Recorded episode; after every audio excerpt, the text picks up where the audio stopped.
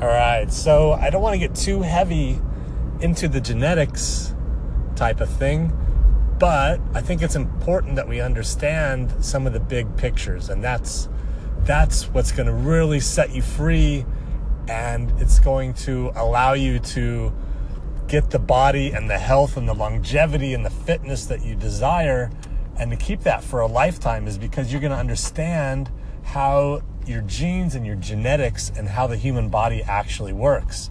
So you're not going to fall for any of these, you know, quick diets that only last until you're off the diet, right? Or your hardcore exercise routine that you can't keep up with.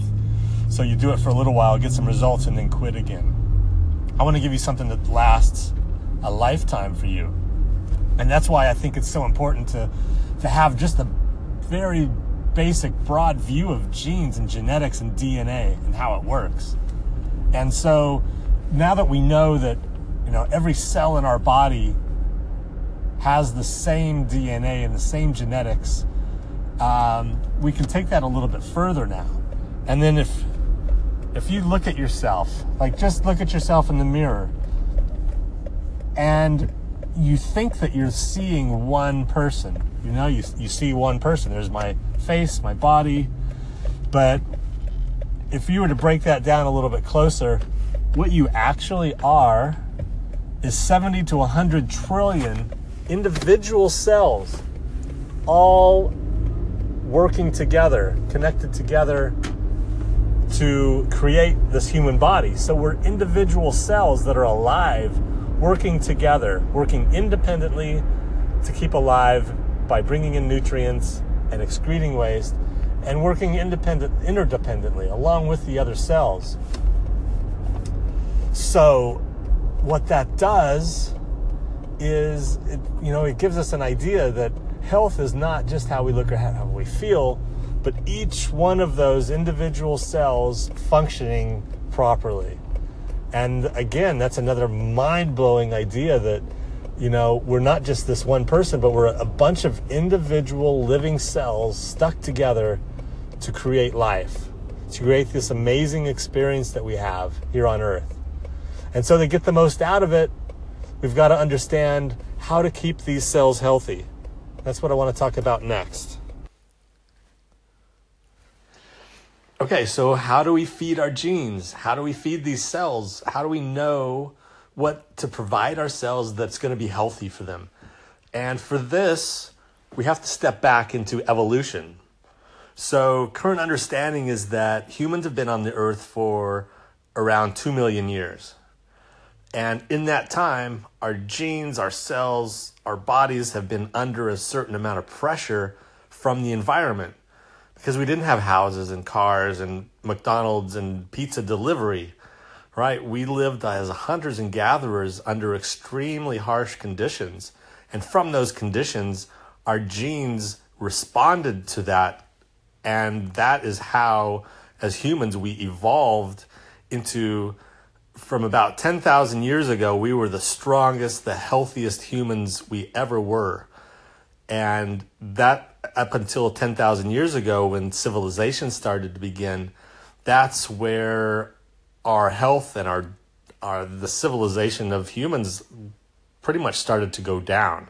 So if we look at how humans evolved and how we lived over two and a half million years, we can get an idea of what our body requires as far as nutrition, exercise, sleep, and how to provide our bodies to create this strong, healthy body.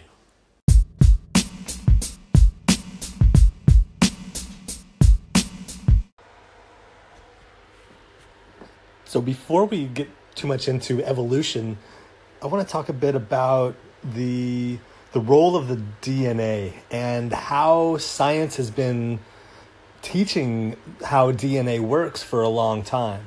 And the difference between what we've been studying or how Western civilization has been teaching DNA and what we've discovered now with epigenetics. So, originally, there was a classic view which is called the central dogma. Now, the central dogma states that the codes of DNA are already prescribed and that information only flows from the DNA of your cell out to the RNA, and then the RNA makes our proteins. Um, but we don't need to get too far into that. All you need to know is that originally we thought that the DNA was the start, the be all and end all. And now through epigenetics, what we understand is that it's really the environment that the DNA is in which creates, which tells the DNA what proteins the cells are going to make.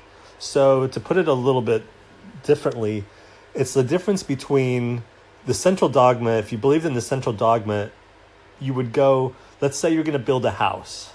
So, the first thing you do is buy a block of land. You, you buy that block of land, and then you go to an architect and you tell them how you want your house to look. So, the architect is going to build you a blueprint. Now, that blueprint is your DNA. Those are your, your chromosomes, your genes, your whole entire DNA. So, what you would do is, if you believed in the central dogma, you would take that blueprint, you'd put it in the middle of the piece of land that you just bought, and you would wait for that blueprint to start creating your house. Now, you know, we, we know that sounds silly, but that is, the, that is how we've been studying the human body and genetics for so long until we started to understand epigenetics. Epi means above the gene. So in epigenetics, we understand that the DNA is a recipe book or a blueprint. And what a blueprint needs is actually somebody to supply the materials and to actually do the work. So if you put the blueprint down and then you start using great materials and you have a contractor, they're going to start to build that house and they're going to build a solid foundation. And that is the difference between the central dogma, how we've traditionally understood genetics, and how epigenetics has really changed everything.